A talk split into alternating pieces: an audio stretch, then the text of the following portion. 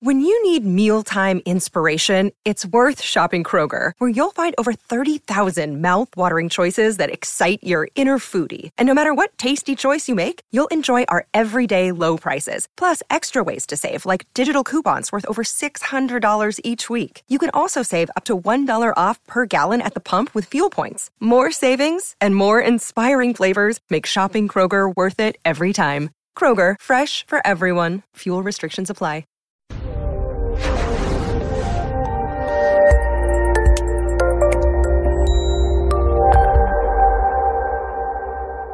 This episode was pre recorded as part of a live continuing education webinar. On demand CEUs are still available for this presentation through all CEUs. Register at allceus.com slash counselor toolbox. I'd like to welcome everybody to today's presentation on addressing the unique mental health needs of college students. I am Dr. Dawn-Elise Snipes. Between writing notes, filing insurance claims, and scheduling with clients, it can be hard to stay organized. That's why I recommend therapy notes. Their easy to use platform lets you manage your practice securely and efficiently. Visit therapynotes.com to get two free months of therapy notes by just using the promo code CEU when you sign up for a free trial at therapynotes.com. Today, we're going to identify the scope of the mental health problem in college students, identify the impact of mental health issues on learning and student retention, learn about the connection between mental health issues and substance abuse, explore some of the unique issues faced by college students, and finally, identify the components of a good campus mental health program and other strategies that universities and colleges might be able to use to reduce stressors.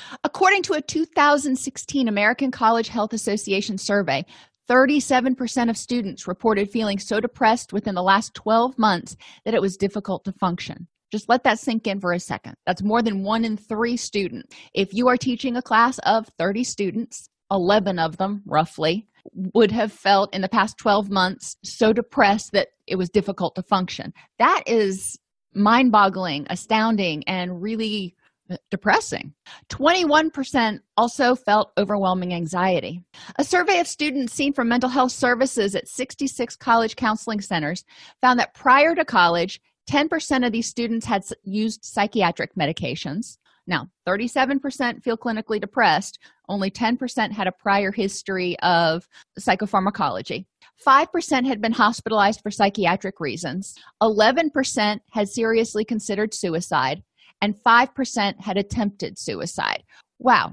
Okay, let that sink in again. When we're looking at our classes, you know, I was a professor in in a face to face classroom for many many years and I would have classes of anywhere from 30 when I taught graduate school to 75 or 80 when I was teaching undergraduate classes. So that means that eight of the students or nine of the students, eight point something, had prior to college either seriously considered suicide um, and or been on psychiatric medication. Now, some of these numbers are overlapping, so people can be in each one of the groups, but it's still a very eye opening number. However, I want to highlight again that's a small number compared to 37% who felt clinically depressed over the past 12 months, which means that we've got some people who are at risk when they come and or more at risk when they come.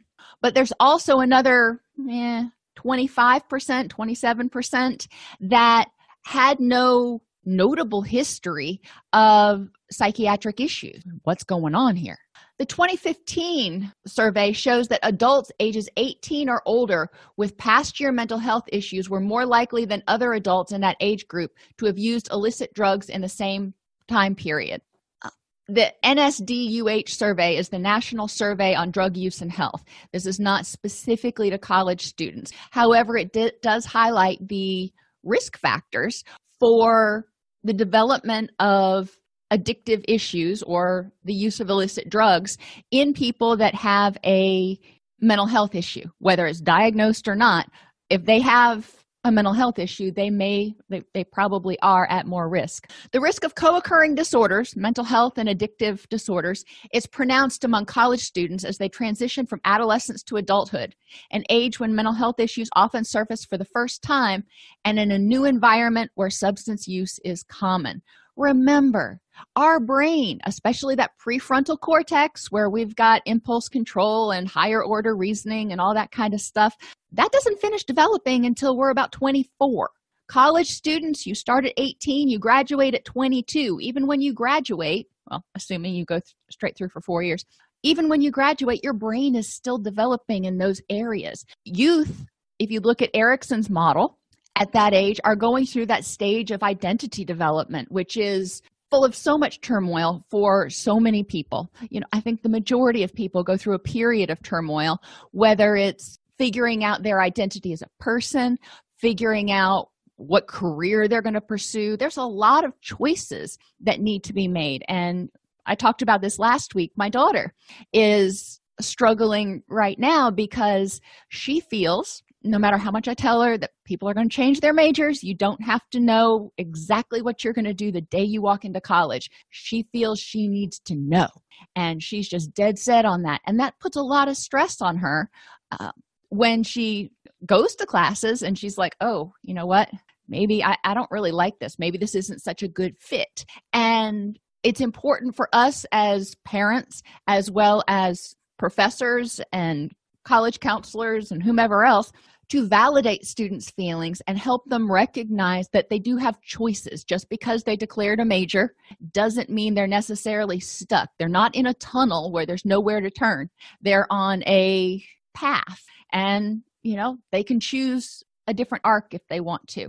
But there are a lot of things that are going on developmentally. This is also a time when students are often engaging, especially now it seems, engaging in some of their first more serious relationships. I've seen a trend in the people that are my kids' age that they are not getting into their serious relationships in general um, until somewhat later. They're not doing the individual dating and things, which is, I think, an interesting um, difference between our age groups. There's increased academic distress, which is associated with increased mental health issues, including suicidal ideation. It's challenging. You know, when in high school, you turned in a paper, you got a paper back, there was a grade, yada, yada. And in high school, there was also a lot of times the ability to either redo the assignment or get extra credit. That's not necessarily true in college. And in college, I've seen a trend among my colleagues when I was teaching, and definitely seeing it in my daughter's professors, where they don't they, they take in assignments but then don't give them back. So students are going, I have no idea what my grade is, which increases anxiety tenfold for a lot of students. They want to be able to know where they stand. Do I have a C right now or do I have an A? I I don't know. I don't have any grades and it's, you know, almost the midterm.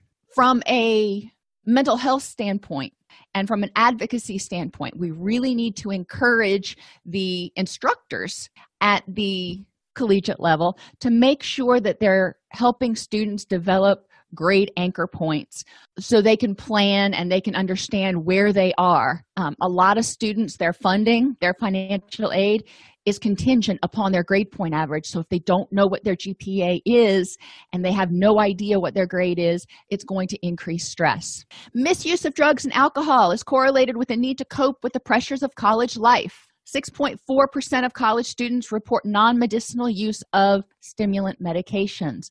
A lot of times, this is to help them study and help them focus. We talked last week about the fact that learning in college is very different and what you have to do in college is very different in many cases than what you had to do in high school it's not as much spoon fed to you and there's more to do and requ- requires more self discipline which a lot of people don't develop in their first semester or two uh, it's that second semester second year it starts to develop it seems which means in these earlier years students may be putting things off and then having to cram at the last minute, pulling all nighters. And we know that just sets them up for circadian rhythm dysfunction, which creates a higher risk of depression and all kinds of other things. And misuse of drugs is also correlated with campus culture of alcohol and drug use.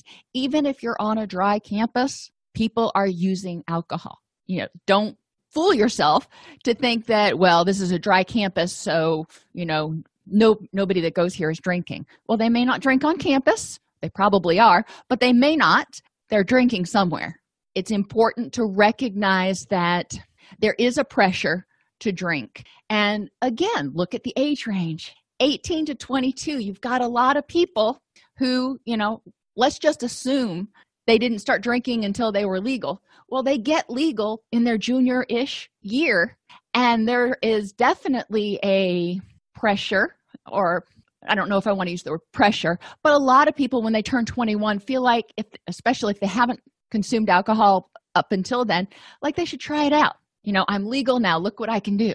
Why do we care? well, hopefully we care for because we care about people. However, if we're talking about a college, why does a college care about students' mental health? Well, the overall state of students' health affects learning, their physical health and their mental health. If they're depressed, they ain't going to learn too good. They're probably not going to go to classes, which means they may flunk out. We know that colleges brag about their graduation rates. If we want students to graduate, we need to have them relatively happy and healthy. Mental health problems and harmful health behaviors, such as substance use, can impair the quality and quantity of learning if they are hungover they're going to have more difficulty learning if they're not able to learn they're not able to pass their test if they're not able to pass their test they're going to flunk out yada yada mental health problems also decrease students intellectual and emotional flexibility weaken their creativity undermine their interest in new knowledge ideas and experiences. Think about clients that you've worked with or yourself if you've ever struggled with major depressive disorder or generalized anxiety. How much intellectual how much psychological flexibility did you have when you were in the midst of that emotional turmoil? How creative were you how interested were you and eager were you to learn new things not so much you were just trying to get through the day is that really a quality of life we want our students to have? Behavioral health issues such as binge drinking, drug use, cutting, and other self injurious behavior, eating disorders, pornography addiction, and problematic gambling can all be understood as maladaptive strategies to reduce stress and anxiety. Sometimes people start in because of peer pressure. They start drinking because of peer pressure. They begin trying to diet and lose weight and start developing patholo- pathological eating habits because of peer pressure. But it can morph, if you will, into something that a student uses in order to cope with stress and anxiety. It can also just start out as a stress and anxiety coping tool. Eating disorders, especially binge eating, people get stressed out they're not eating right they binge then they purge and you know we can start setting up a bulimic cycle really easily Several of the behaviors are reinforced and supported in the social culture of many colleges and universities. Think about your own college or university that you went to. Which of those behaviors do you know was relatively prominent? I know at the university I went to, eating disorders were huge and they were supported. They were actually encouraged in certain sororities. I don't know about the fraternities, I wasn't in a fraternity. Um, binge drinking I know was encouraged in some of the fraternities. And other in self-injurious behavior i didn't see much of that. Not saying it didn't happen. But i can look at all of these things and i can say yeah i saw that on my campus. I saw that on my campus.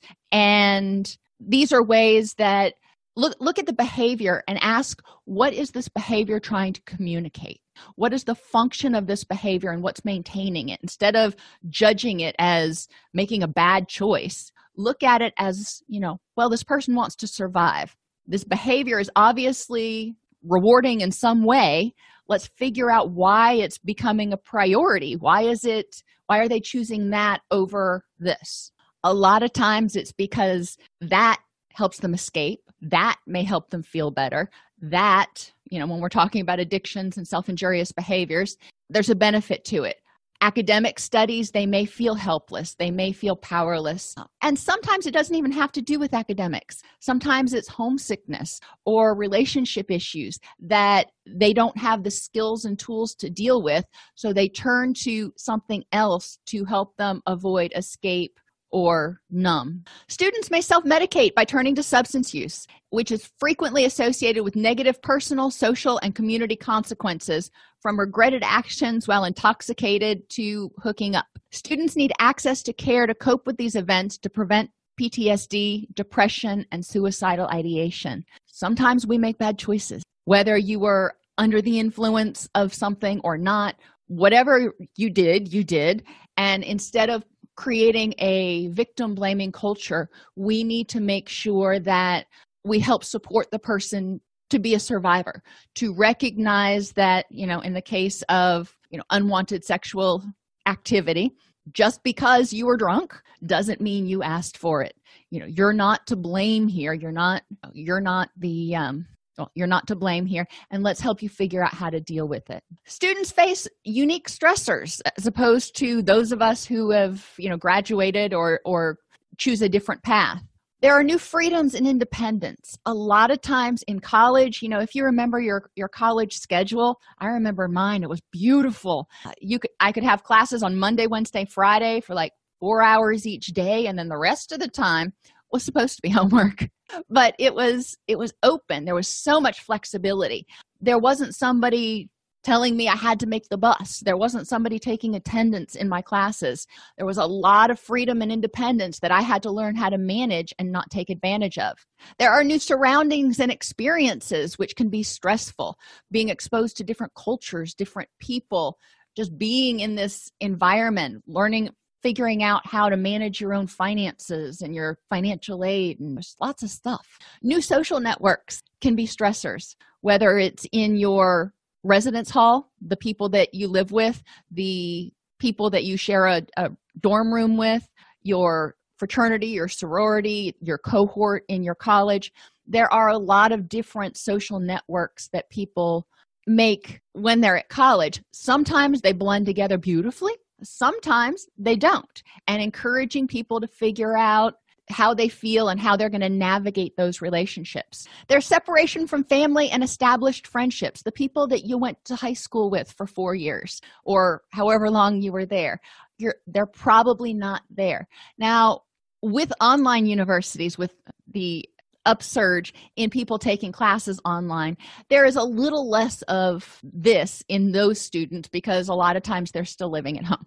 However, that doesn't mean that it doesn't still apply to all those students who go away to college. You know my daughter's chomping at the bit to be able to move and uh, experience her independence. And she doesn't want to be too far away wants to be able to come home on the weekends but she is looking forward to a little bit of separation a little bit of individuation. And we talked about new academic demands. Some students may be afraid to seek certain types of help or request accommodations for a mental health issue for fear of being viewed as incapable or being expelled. If students are struggling, I know a lot of people who didn't get diagnosed with learning disabilities, with dyslexia, for example, until they were in college. And there are a lot of people that are afraid to ask for help because they're fearful of being seen as um, lying or trying to manipulate the system. We want to make sure people have access to resources. This will prevent them from having a negative outcome because they weren't able to access accommodations that they were entitled to. We need to help students, all students, whether they're online students or face to face students, develop resilience. A key component of well being is resilience, which is the ability to recognize, face, and manage or overcome problems and challenges and to be strengthened rather than defeated in the process. We want people to be kind of like a bouncy ball that, you know, just it, it may hit an obstacle but it bounces back and if you ever had have had one of those super bouncy balls we can't have those anymore because in my house because the dogs try to eat them but every time they bounce they seem to bounce even higher.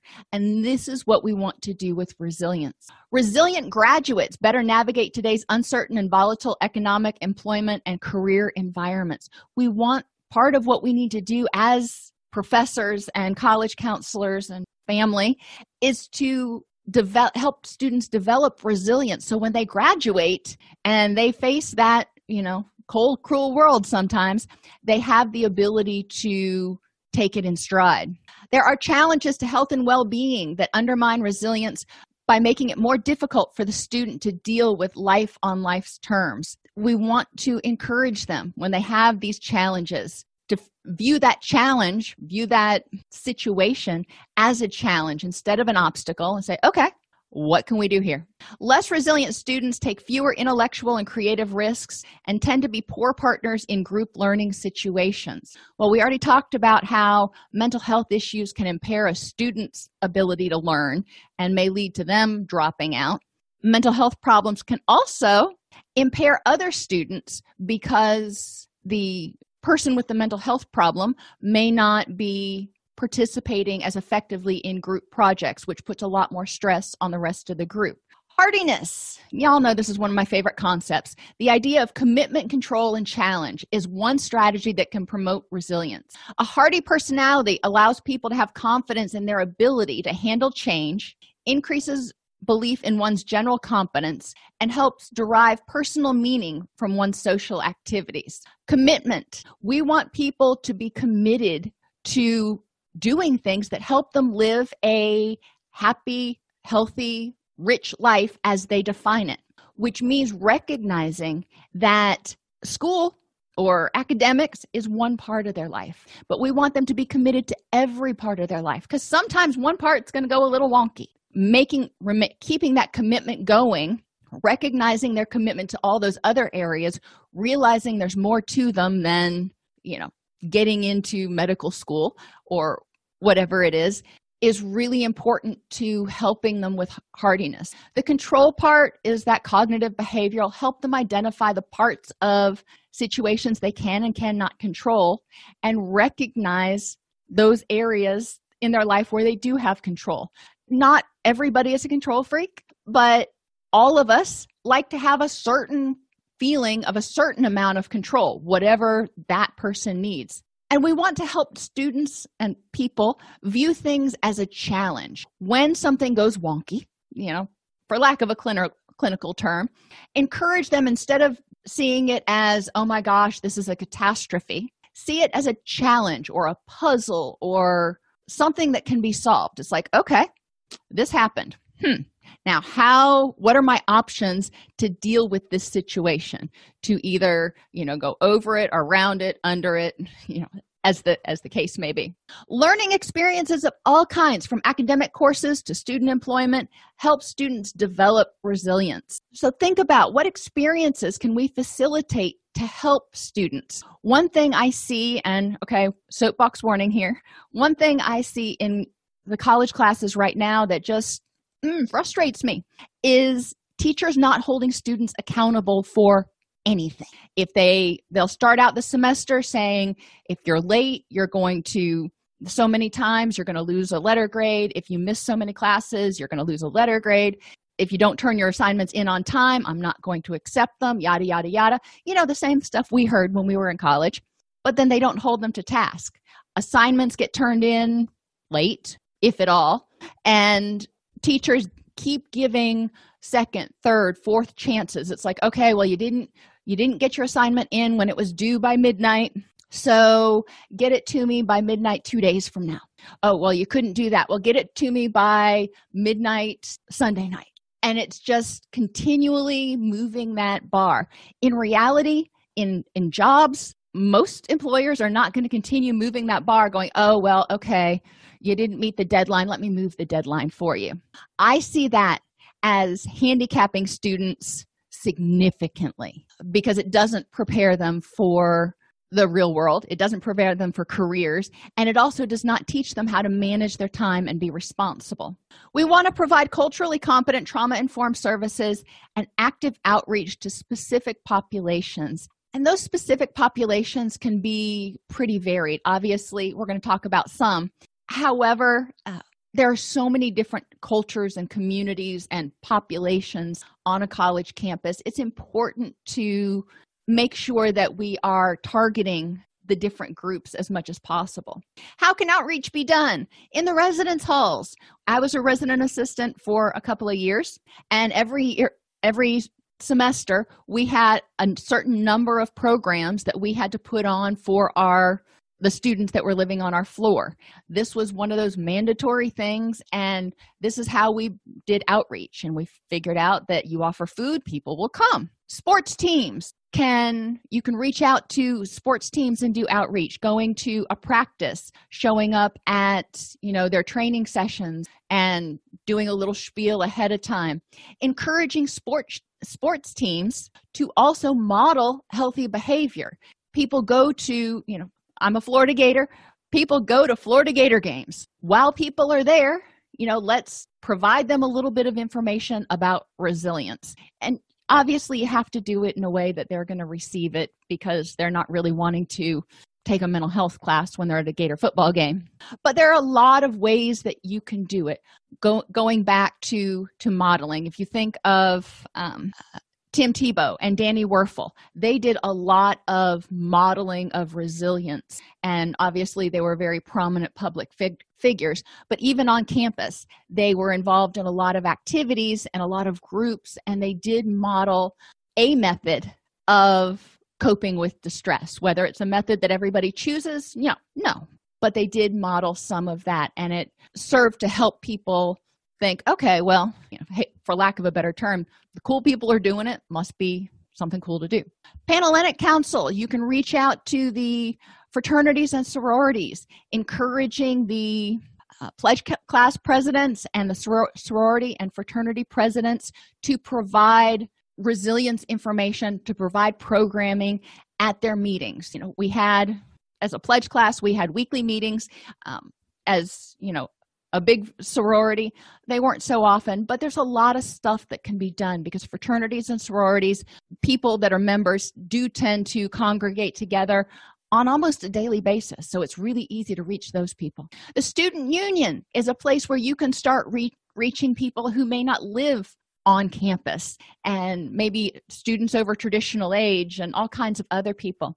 Having information handouts booths screening places all kinds of things can help students start developing resilience. Emails sent out to students with a tip of the day or even a text message a tip of the day on how to deal with stress. Undergraduate courses. One of my favorite ones that i taught when i was uh, working on my dissertation was undergraduate stress and anxiety management. And then also there was a wellness class that i taught at a different university. Those are great courses. They teach resilience. They teach health behaviors. It's one of those classes that qualifies for one of the required courses under i think it fell under humanities. Either way it provided really useful skills and tools for the students that took it. So you know it's a win-win. They get a good grade in a relatively easy class and we help them enhance their mental and physical health. There are many many other ways that you can probably reach out to students and help them develop resilience. Part of it depends on the culture of your university. Uh, where my my daughter is right now the entire university has 2000 people. So that's a much different culture than the university of florida where we had like 75000 uh, my son goes to yet a different college but he does all his classes online. So how do we reach out to online students? Cultural factors may also inhibit help seeking. Race, race or ethnic beliefs about mental illness and help seeking can influence things. If it is culturally seen as shameful or not okay to have a mental illness then people may not reach out. We want to figure out how can we connect with those cultural groups if nothing else but to provide prevention information. These are skills and tools that you can use to help you be more successful. We don't have to say okay when you get depressed come see us. No let's be proactive instead of reactive. Let's get out there. Lgbtqi2 um, different genders you know, obviously. Group membership may also inhibit help seeking. Athletes may not want to reach out for help. Um, people of sororities may not want to reach out for help. I don't know. It depends on the culture of that group.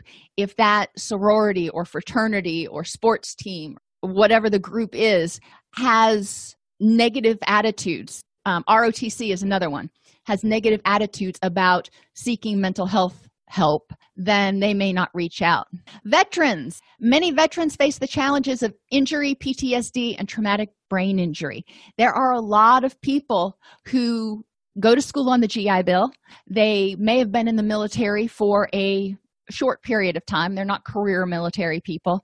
And they're going to school now and they're in college. This is way different than when they were in the military, which was way different than when they were in high school. So it's a huge it's still a huge transition. Adjustment from a military environment to the less formal campus culture can be quite difficult and frustrating for people who, who are used to a paramilitary structure. Providing mental and behavioral health services within a veteran center or focused programming for the military learner support can improve their functioning and learning. Often it helps with all of these groups to get, please, get feedback from those groups. Actually, pull in people who are willing, you know, not involuntarily, but consult with people in those groups and say, okay, hey, this is what we want to do. This is why we want to do it. How can we make these services more accessible and more palatable to your group? Students with autism spectrum disorders, including Asperger's syndrome, may also have important needs. There are people with autism don't necessarily have impaired IQ. We do want to remember that. And they very well may be part of the universe. Actually, I'm sure they are. There are people with somewhere on the spectrum disorder that are students at probably every university out there. Early identification, treatment, and effective accommodations before matriculation, before getting into college, can prepare these students for the academic rigors of higher education. They may need additional supports and assistance dealing with this new environment because change for a lot of people with autism, change is extraordinarily stressful. Social skills deficits are often problematic for students participating in the classroom, learning in groups, and engaging in student organizations and activities, and living in residence halls. A lot of people on the on the spectrum have experienced some of these challenges when they were in high school and, you know, before that. That's not all that new. However, the living in residence halls can be more challenging because they're just immersed and they don't have the buffer that they may have had when they were living at home to be able to go home to this to a safe space. They may not have as much of a safe space anymore. We want to make sure that they can have a safe space. That may mean for a lot of people with autism um, but not all of them they may need or prefer to be in a single room dormitory so that they're the only person in there. They're not having to share with four other people and four other people's mess. That may be too overstimulating in addition to all the academics. It's an individualized thing. No two people with autism are the same. Collaboration among several campus offices is necessary to respond to the needs of people with autism and promote their learning and retention. It's important for for instructors to understand that people with autism may have different learning needs than the rest of their class. If you're a good instructor, you recognize that almost everybody has unique learning needs. We do want to educate instructors more about how to better help people that are on the spectrum. Components of quality programs. This is what you've been waiting for. Strategies to strengthen learning outcomes for students of any age and in any context include improving the quality of the learning environment. Let's look around. Are students comfortable? When i was in graduate school all of our courses were in the basement of the hospital. And it was so stinking cold during the summer. And during the winter it was so stinking hot that we were constantly having to dress in layers and put on and pull off in order to even be able to focus in class that um, of the learning problems or environmental problems you know you can kind of deal with that one. But we do want to pay attention. Students with ADHD are going to have difficulty in classrooms where there's a lot there are a lot of distractions where people are coming in and out all the time. Improve the quality of the learning environment by holding people accountable for getting to class on time and staying in class the whole time, ideally, not getting up and going to the bathroom and taking phone calls and this and that and the other. Other ways you can improve the quality of the learning environment, including make making sure that there's not too much distraction on the walls and that kind of thing and make it a comfortable environment where students aren't you know switching in their sh- in their seats because they're uncomfortable and they're at some little you know fold out table when at all possible for students who are home learners you know they're taking classes online we want to make sure that they are in an environment that is ergonomically correct, that has enough lighting. And for the another soapbox here, for our people who take 100% online courses, making sure that they get daylight and that they set their circadian rhythms and they don't get into this habit of kind of being in a cave all the time. They will start to get depressed. We want to make sure that they you know get up get dressed take a shower all that kind of stuff like you would do if you were going to a brick and mortar classroom Provide education, outreach, and prevention services to help students manage unique stressors. Provide culturally responsive, trauma informed services to treat mental health and addiction issues. Not all colleges have the ability to have their own counseling center. That's okay. Connect with or liaise with, develop memorandums of understanding with, whatever you want to say, community mental health centers that will see the student sometimes again we talked about this last week. Sometimes you can use part of the, the university will cho- choose to use part of the student activity fee to contract with a provider sort of like a capitated situation to provide mental health services for their students. Other times it's just here are some referral sources in the community that you can go to. Recognizing that a lot of students are still on their parents insurance and will be able to access those resources. Ensure faculty staff administration and health personnel are aware of strategies to help students deal with stressors regardless of their ability or disability. Making sure that professors and and residence hall staff etc are schooled in techniques like psychological flexibility and different cognitive behavioral interventions and grounding techniques distress tolerance skills to help students deal you know if a student gets a paper back and they've got an f on it they may become very very upset. We need to help them use their distress tolerance skills to get back into that wise mind before they're even going to hear anything you say. In terms of Patricia's question about are professors informed of students that have special needs and is training provide, provided by the colleges? If the student has requested accommodations, then professors are notified. If the student has not requested accommodations, then we have no way of knowing. So if we have a student who is being seen for depression uh, you know they may not be requesting any com- accommodation so we may not know. If we have a student that has autism but it doesn't impair their academic abilities and they're not requesting accommodation then we may not know. It's important in my mind as a professor i would always tell students ahead of time if you have any issues or concerns or anything you want to talk to me about or if there's some way i can help you learn better please come talk to me you know here are my office hours here's my email let's let's meet and make ourselves available. We can't force people to tell us. However we can make it easier for them. The best way for colleges and universities to nurture resilience among students is to pro- promote health and well-being especially mental and behavioral health at the individual organizational and community levels. The individual level we've been talking about a lot let we can send them text messages about tips for mental health tips for physical health in the student union. You know just like when you go to the doctor's office and they have that channel that just plays all the health tips while you're sitting in the waiting room seemingly forever we can have that available.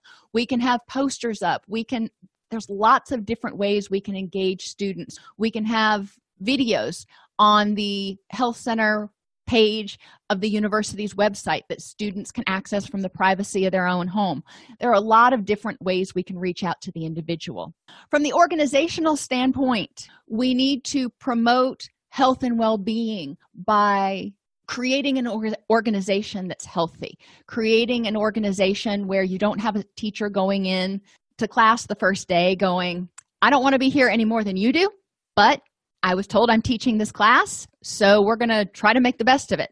What kind of message does that send? Or spending the first 75 minutes telling them that basically they have no rights and no opinion. But again, soapbox. Um, you also have other teachers that walk in and they're just thrilled to be there. They're so excited. Uh, and and that's what we want we want to create a culture that nurtures and encourages people and when we see them struggling, floundering, withdrawing, we reach out and we go, Hey, I notice that you haven't been to class or you seem to be distracted in class lately. Anything i can help you with? It's not that hard. It doesn't mean i have to have the skills and tools to do it. It means i can help people connect with the right resources. And at the community level we want to make sure students have access to affordable safe housing employment and activities and engagement not only on campus but in the community. Where can students go? What can they do that they enjoy? You know bowling movies parks making sure that they're aware of the fact that there is life beyond campus which is something i didn't even really realize for the first year two years that i was at uf because there was so much to do on campus. I hardly ever left campus except for to get groceries. And yes one of one way we could really help students is making sure that they are aware of the different financial aid options that are available to them and how to apply for them. Some student some universities do have a mentor that students are assigned to. Not all do. I know my son has a mentor assigned to him that helps him navigate his financial aid. She doesn't help with anything else. It's just making sure that he's doing what he needs to do to keep his scholarships and applying to graduate school choosing a major there's a lot of stuff. Uh, some universities have career counselors that will help students navigate these things.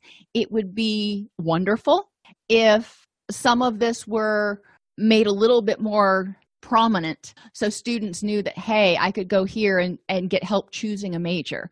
And you know, i never knew that service existed when i was going to the university. And now one of my students actually runs that act particular department. And uh, so i was like oh okay who knew?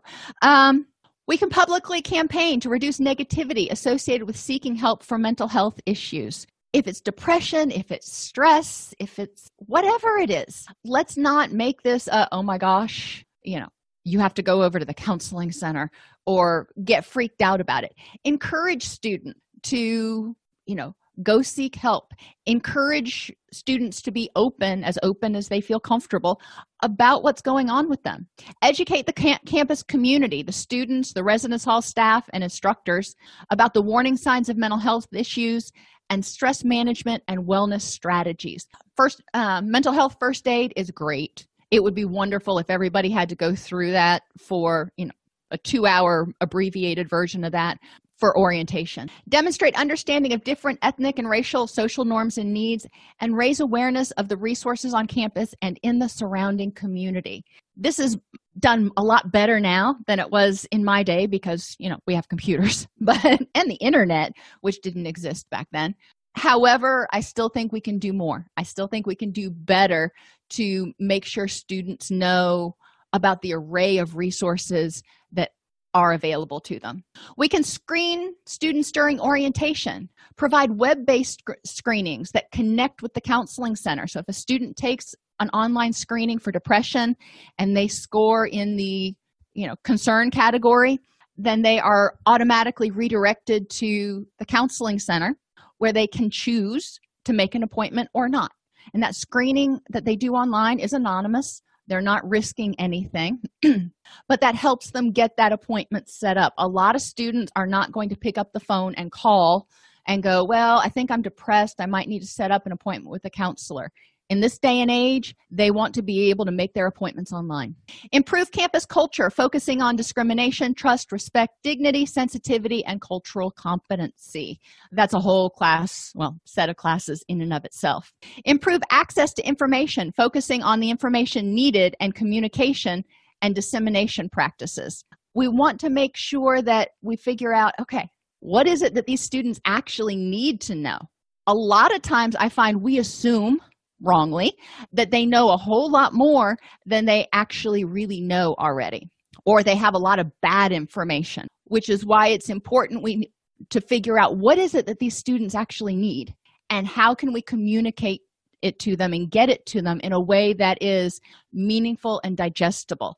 And in today's culture meaningful and digestible comes in very small chunks. We don't want to make them sit through a two hour class a five minute video at tops. You know one to five minutes closer to the one minute section is usually better digested and retained than something that's you know a two hour seminar that people have to sit in.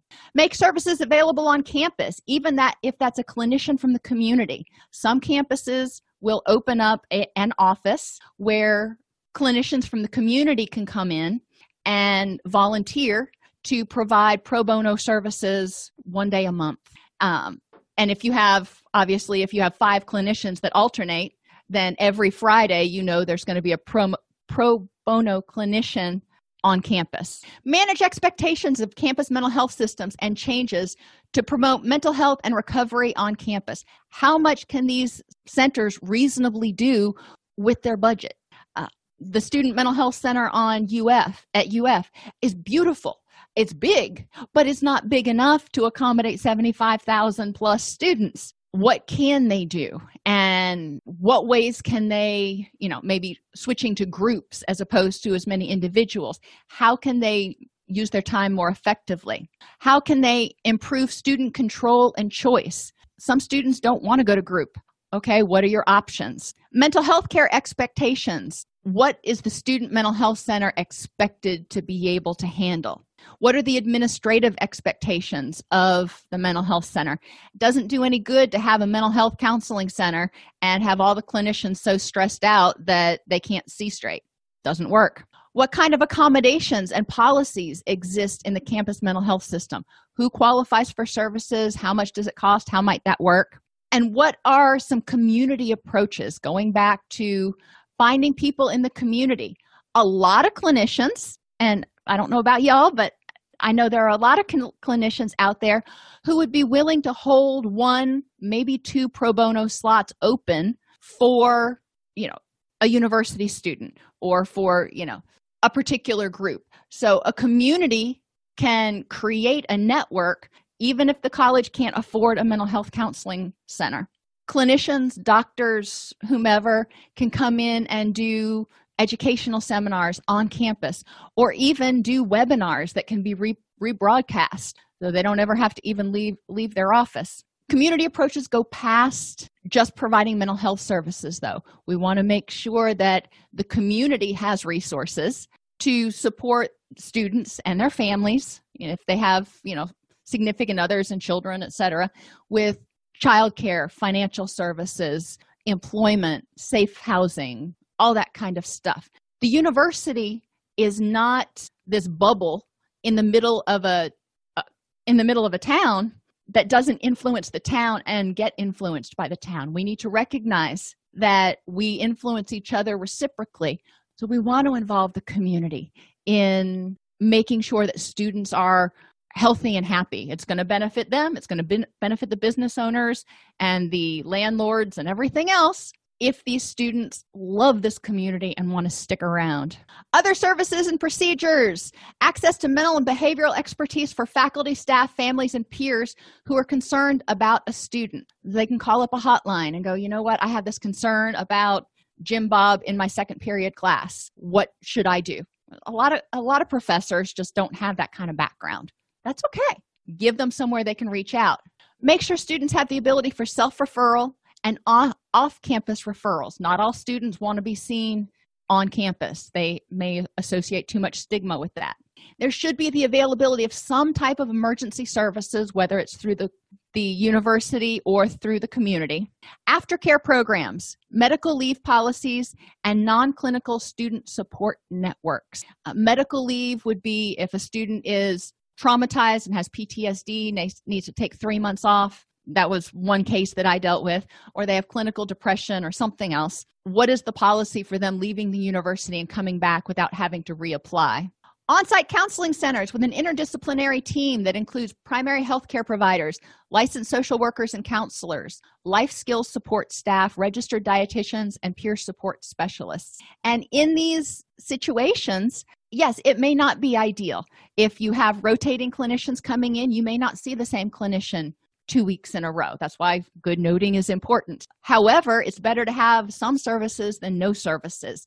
And that's what we're talking about here. We're not necessarily talking about the ideal, you know, that can be really expensive. What can these universities who only have 1,500, 2,000 students do in order to support their support their students. On site medical services and assistance with prescriptions can be helpful. That gets really expensive, um, but if it's possible, that is something that people can, can consider.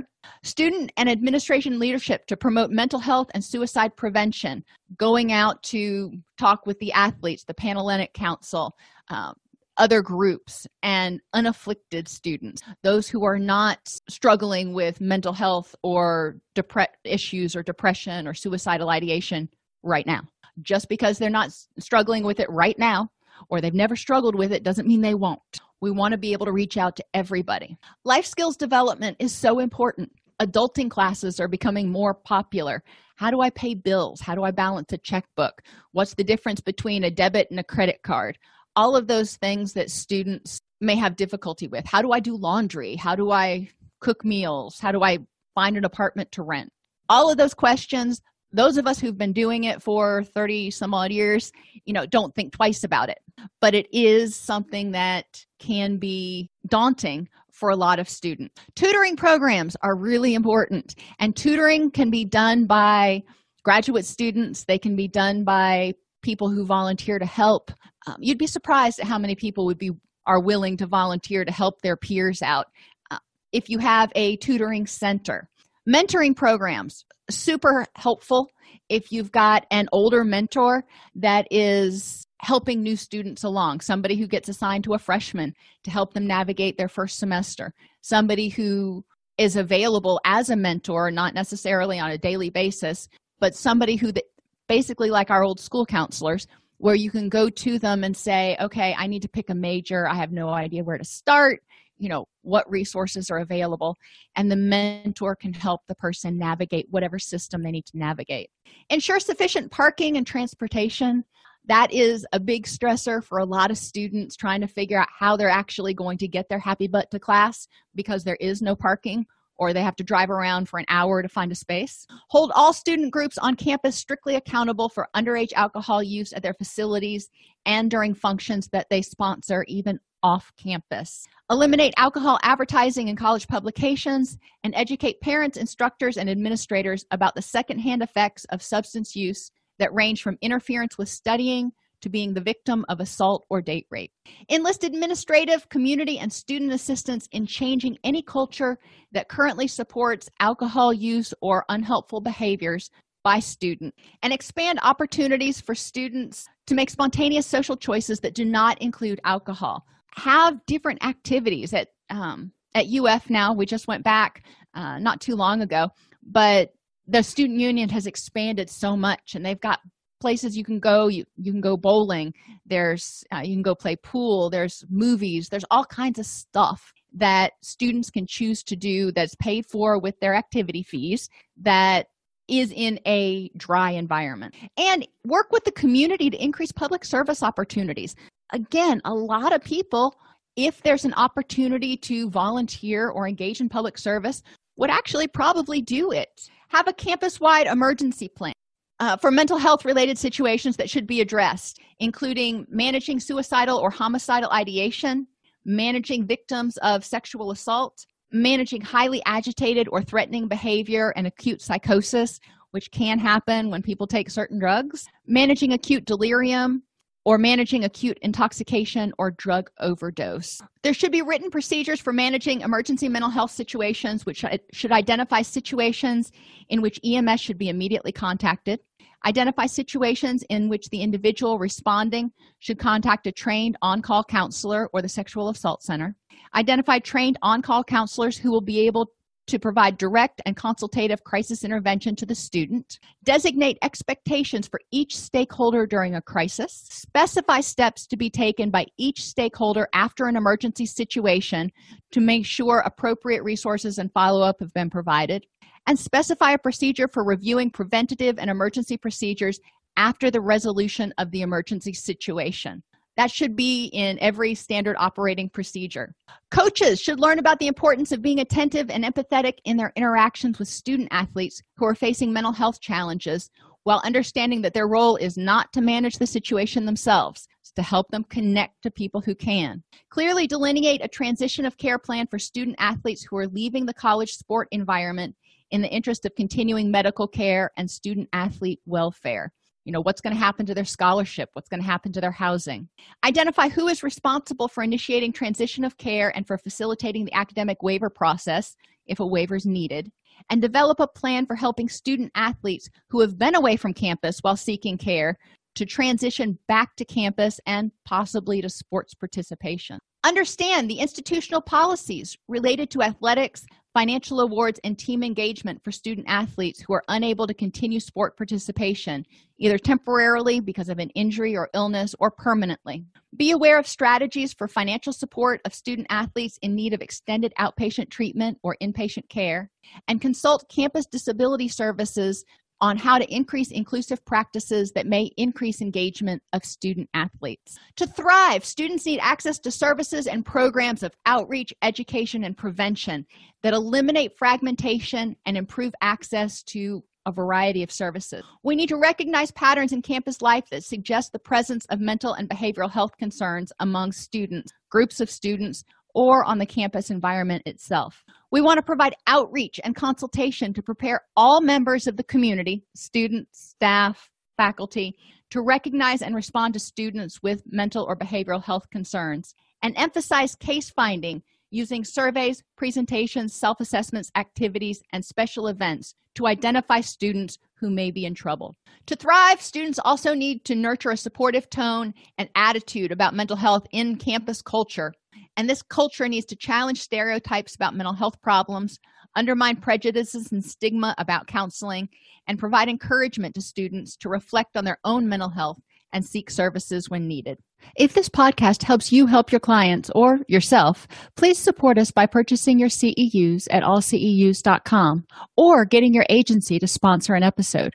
A direct link to the on-demand CEUs for this podcast is at allceus.com slash podcast CEUs. That's allceus.com slash podcast CEUs. To sponsor an episode of Counselor Toolbox and reach over 50,000 clinicians per week, go to allceus.com slash sponsor. Thank you.